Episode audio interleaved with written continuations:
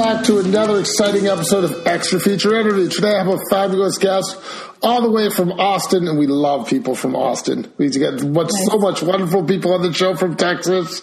I have Tasha Hardy here, her film Curiosity. Welcome to the show. Thank you. It's good. good uh, I'm glad to have you. So I want to start off at the very beginning. I usually don't let people in my personal life, but I will on this show for a change. Why okay. a mailman? Well, my stepdad is a, a, retired mailman in his 60s, and it's based off of. I mean, he's definitely not a stalker, thank God, but it's based off of his, you know, kind of quirky personality um, and his relationship with his much younger friend. So that's where it kind of came from. Well, I know you're a singer. I am a mailman. That is my real job. I do. So. Oh, really? yeah. So I have a lot more. I don't usually talk about. Nobody knows what I do. I usually don't talk about it. But this made me laugh so hard at times because I got it. Now. I want to start off, people. I know you think the mailman's a stalker, but literally, we see the same people every day. Yeah. And we're yeah, sure. fascinated by what you people do all day at home. don't understand because all we do is walk around and deliver mail. So is this what he's told you? Yeah, well, not really. He, he just like kind of over helps. Like my my stepdad is someone who's a little bit bored and he kind of like over helps people and I kind of got that idea from it. But I, I don't think all mailmen are stalkers and I never got okay. that from him being a mailman. I just put, it was a separate thing just based off of his kind of quirky personality. Well, that's why I had to ask. I'm like, I really need to know where this basis comes from. No, no, I, I, don't think all mailmen are stalkers. Don't worry. okay. I feel better now. I know I'm not a stalker. I don't have that much time. I do have another little quirk. You have him getting phone calls from his boss. Yeah. Now, is that a real thing? Um, I, I actually don't know. I mean, you tell me, do mailmen carry around little CBs? We were trying to figure out how to like get them to be interrupted during the whole time the girl was being kidnapped. So we thought the best way was to just have him, have his boss be like trying to reach him. I would have, I laughed so hard because that doesn't exist. Oh, okay. Oh no. Okay. You, you, you caught me. no, it's funny because to me, I'm like, does this exist? And I don't know about this is American. Being not American, I'm like, maybe it's an American thing. But I was dying laughing during this. I'm funny. sorry, people. I got many things to talk about. There's another part when somebody opens the fridge. You're gone. That would never happen in the real world. I couldn't stop laughing. Oh, you mean that the mail would come out? Yes, you're gone. You're fired. Instantly finished. Oh, I see what you're saying. Yeah, no, no, yeah. It's a little bit of suspension of disbelief there that he's that he got away with stealing mail one time and they just like let him do it, you know, a couple times. but I will say you got dead on that when I first started there, people would wear their uniforms out. Like we'd go out for lunch and people, we all wear our uniforms. Like we never really changed. I thought it was hysterical. So. Yeah, we had to blur out a lot of uh, logos because we didn't realize that you can't show the logos. Nope. So that was a whole thing. So how was okay? So let's start off. So the experience of this stalkerism, where does this start from? Um, so he, his his wife dies. I mean, the past because it's, right. it's, a it's, you know it's a proof of concept for a TV series. So the whole idea is his wife dies. He kind of goes a little cuckoo and he gets really bored, um, and he just takes a, a, a sudden, very deep interest in the people around him. And he was like that as a child and he got kind of triggered again. He starts all over when he's older. Um, and then he falls in love with his neighbor and she doesn't know he exists, but he imagines all these different scenarios with her. Um, like the, like the film where she gets, you know, pseudo kidnapped and then kind of goes off from there. Oh, I want to back up. When you have that guy walking down the street and people don't notice him, that is 100% correct. Aw, I'm sorry. I was laughing so hard because I walk by people. Most people know who I am because I've done the same thing for years. Right. But you ask them, they have no idea. They just, it's a blur downtown Toronto. They don't know you exist. How Literally, do not pay any attention to you. Had that spot on. But that's funny that you, you collapse that with a mailman because I just thought, oh, Bob's character is invisible. But it's interesting that you're saying that about no. mailman because it actually makes it deeper. It makes it a little bit it, more meaning, different. Well, it does for me. Like, so you asked me, I just, I normally talk about the film. You asked me was I going to review this. As soon as I read the first line, I'm in. Didn't even care what it was about. I'm in. So there you go. Awesome. So when you were writing this, so do you came from a sense of obviously your stepdad? Yeah And then where does the stalkerism come? You just needed a crutch to get him to do stuff. Yeah, we were kind of like we had. It started out kind of like where he was. He was they were kind of kooky and running around the town, and it was like too expensive. And then we, I thought we really got to have him have some really, really finite quirk to him. You know, especially if it's a TV show, right? Because I was building a Bible, and I'm like, what if he's a stalker, but he's not like a really bad stalker? He just kind of gets confused about what he sees sometimes. And then, then because comedy can come out of that. You know, it's not funny. A real stalker isn't funny, right? So that ruins any comedy. But if it's like he's a kind of a detective wannabe in this little town, it makes it like it sort of works. Oh, I want to argue with you. I don't think he's got a problem. I really think he's just thinking. Because yeah. I mean, he's bored. Obviously, he's really bored, Bob. Right, right, right. I really found he needed something to do. I mean, obviously, most people have more to do. Right. But I totally could relate to this at times. When you're walking doing my job, your brain goes to 50,000 different areas every day. Yeah. I can that. So I think you hit it spot on, but he's like curiosity. I'm like, we all have it. Yeah. Totally right on. So let's back up to your short. I apologize for going off topic. Oh, I don't just, care. It's funny. it just amused me to no end. Now, you have a scene with Bob with a pie in front of him very early on. Did Bob eat all the pie? Oh, did Bob eat all the pie? Uh, no, he just eats a little bit of it. Like he eats like maybe like a, a quarter of it a day. yeah, because it's kind of funny because you show up and it's like he starts in the middle and works his way out. I'm like, yeah. so how was that for set design? Did you make him eat it or was it done ahead of time or? No, he, no, he, well, let's see. He ate some of it a little bit at a time, but we didn't have him eat the whole thing. We would have died, you know. and if you notice that Holly eats, she starts in the, she starts around the edges. That wasn't my idea. Somebody else was much smarter than me. So you have two houses in the film, one on one side of the street, obviously, and one on the other side of the street. Yeah. Now, I'm, I'm sure they're not in the same street. You have one house is here and you've edited the other house indigo, so they look like they're across the street. Is that correct? Oh no, they're really across the street. They are really across the street because I was dying to ask this. I'm like, is she editing? Because I'm looking for edit cuts the whole film, but I'm like, I can't find any. Oh, it's real. Yeah. And the neighbors just happened to be like nice enough to let us. I mean, we paid them, but they let us do it. So. So you picked Bob's house first, or I guess Bob's house was first, the one you found. Yeah, Bob's house was first, and then and then she said, "Well, if you want to shoot across the street, I can get my neighbors to do it." And you, so you're like, "Perfect, off we go." Yeah, yeah, yeah. yeah. I was so lucky. That's awesome. I had no idea. Um, set design for Bob's house. How was that done? Uh, that was me and the executive producer wildly scrambling at like one in the morning after getting there late uh, from L- from late to LA from our respective homes. So we just had to we had like five hours. We, we kind of planned it a bit, but it was mostly just a wild scramble because I don't I you know I pre production was all from Austin. It was all during COVID, so I never showed up to LA till the first day. So you ask question, is being invisible a superpower? That comes up during your short. Do you feel being invisible is a superpower? I think maybe for me, like 50% of the time, if I feel invisible, it's a superpower. But I think Bob thinks of it as definitely like a, not a good thing ever anymore. I think he's had it, you know, at this point. I, I don't know. I really do like being invisible. I think it's a great superpower. It's really relaxing for me personally. Again, I can relate to this short immensely.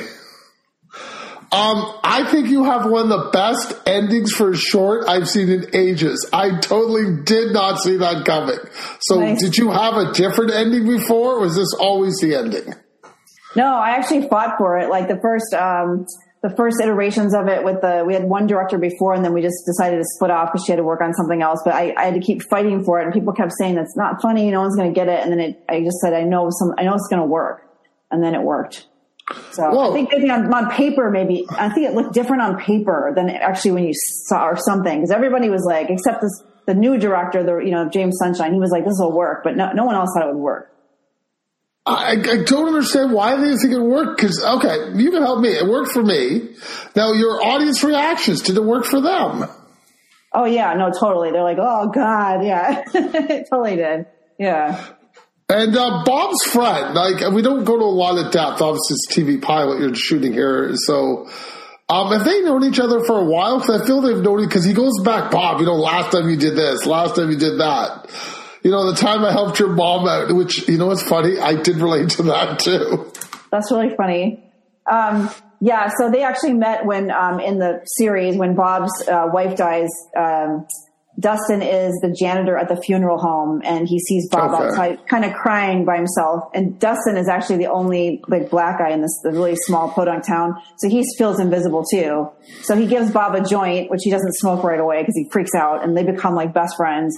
And then later, uh, Bob smokes a joint by himself and has a panic attack because he's never smoked pot and has to go to the hospital and blames Dustin for it for an eternity after that. So it starts this whole like codependent, like they kind of screw each other over, you know, and then they're and they're close again. And but that's how they met. Now, in future episodes, are we going to go to the post office, or we're just always going to stay at Bob's house or on his street, or? Well, I mean, we're pitching it as a series, so hopefully, you know, definitely it'll become bigger. Um, the tone of it, we're thinking, is kind of like Barry meets My Name Is Earl. So a little comedy with like a dark edge to it, but we'll, we're, you know, we'll open up to a whole bunch of different characters and Bob and and Dustin shenanigans, uh, sort of messing with the town. And then it kind of expands into a bigger thing where he messes with some like drug dealers and stuff that he's like, it's too much for him. And it becomes more Barryish, you know, more little hint of Breaking Bad type thing, or Better so Call Saul.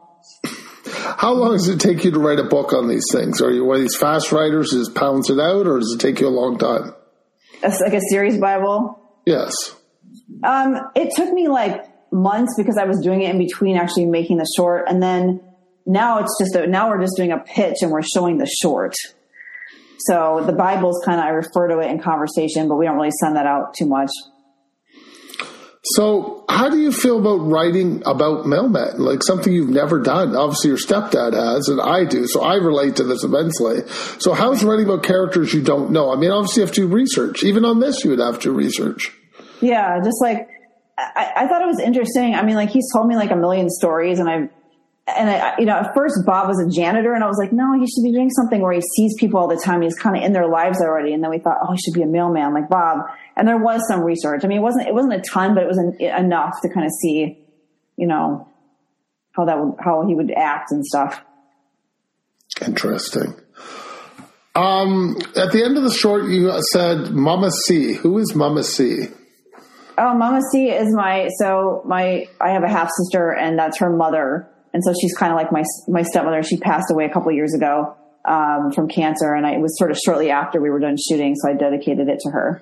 Oh, that was very nice of you. Um, being a writer, being on set, how do you find the shooting process? I mean, obviously it's a short; you're going to be involved. But do you just let the actors speak words, or do you ever touch on, uh, like, you know I mean, when they change your words? Or you said, nope, that sounds better that way, I'm okay with that, as long as the intentions are still there? I think so. At first, they came, James kept coming and saying, "We want to change this line and that line," and I, and then they were just going off on these wonderful tangents, and I'm like, just let them go. I mean, who am I to tell like Eddie Steeples and Bob Clendenin, you know, how to like do improv? Like, just let them go. So probably like 20% of it is improv, maybe 25% based off of what I wrote, but they they went off and actually better better jokes and stuff. Is that okay as a writer? You're like, fine, that's good. I'm still getting across what I need. Yeah, because I trusted them so much, you know they're such pros. I mean, I think if it was like I didn't know them or like I wasn't, you know, somehow connected with them or they were just doing it, I wasn't seeing what was happening. It might be kind of weird, but it was different. How come you didn't direct the short? Um, I've never been interested in directing, so I've always loved writing and I love uh, the producing process, even like the finance raising. I like that, but I'd like to be able to hand it off to another artist to sort of view it, interpret it in a different way, as long as it's the right fit. And me and James were just such a good, um, such good friends, and we just like agreed on so much. And he actually made the tone darker and made it a better film, so it worked out pretty well. Do you ever get involved in the editing process or no? The only reason I got involved in the editing process is because we had to keep unpacking it to do uh, like a whole bunch of different types of edits, and then we had a whole bunch of time where we had to do like visual effects to try and uh, take out things that were in there that we weren't supposed to see and all that stuff. But I wasn't in all of the sessions or anything. They just kept showing me cuts and stuff, and they were, you know, very right on from the beginning. So it went really well. How did you find the casting process? Did you already know your mailman already and the and his buddy already? No, so I, I got really lucky. I found Bob's email address on his website five years ago and I emailed him and asked him if, if it happened, if he wanted to be attached to it. And he said, sure, yeah. And then once I actually, like, I put it down for years and then picked it back up again. And he said he was still interested. And then I said, well, can I contact John Lehr? And then John and I became friends and John is a consulting producer. Um, he's had a few of his own shows and he was the guy walking down the street ignoring Bob. Ah. So it started this whole thing, and then another friend of mine knew Eddie Steeples, and then the director knew Joe Reitman, and it was during COVID, and none of the actors were working, and so like we'll totally do it because you know we have nothing to do. So I kind of got him at a good good point. Now, did you find during COVID you could write more, or were you just too depressed to write? um, I I was so involved in this, like I don't, I probably was too depressed to write, but I was doing it anyway. I was saying like I was, it was so like it just got so like it went forward so fast and we crowdfunded and that was like a whole thing that um, most of the writing for this was done years ago though, but I did rewrite it a few times for like the new people that came aboard. So yeah, I definitely kept writing, but I think that there was definitely a cloud over all the creative, the creative world during that time. I can see why you're asking that.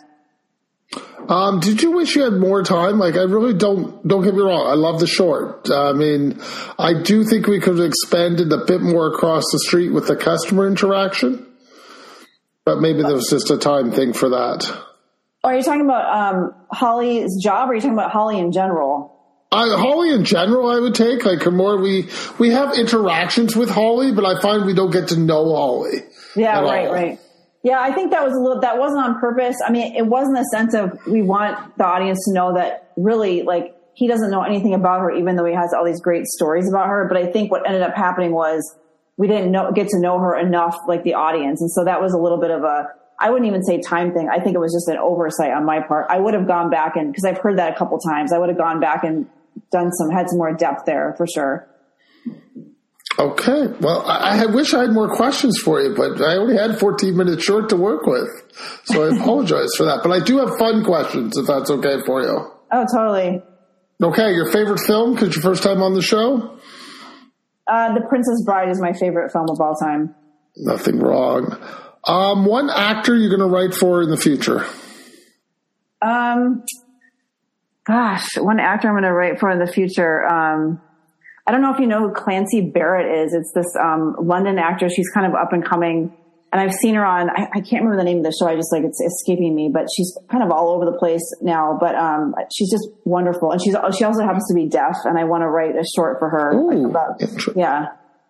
That's fast. I have seen a deaf short. We had one an interview with somebody who did a deaf one. It was excellent. Um, last question. What movie you recommend to people they never watch?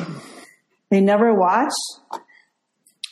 Oh God, um, I hate all like I I don't like love horror movies and people like stuff like Nightmare on Elm Street. Like I don't like that kind of stuff at all. I or I actually, you know what? I would say never watch the Saw series. That just scared me to death. Like that is not my thing. Fair enough. Tell me where to find your work online, please. Sure. So you can go uh, to curiositysshortfilm.com. The trailer is there. All the social media is there. Um, and then we're in festivals all over the place. But, you know, if you send me a request, I can send you a, a link to the film and with the password for sure. Do you want to give out your email now just to make it easier? Yeah, yeah. Sure. It's Tasha Hardy. So it's Tasha at tashahardy.com. Thank you for your time and have a great evening. Yeah, you too. Thank you so much.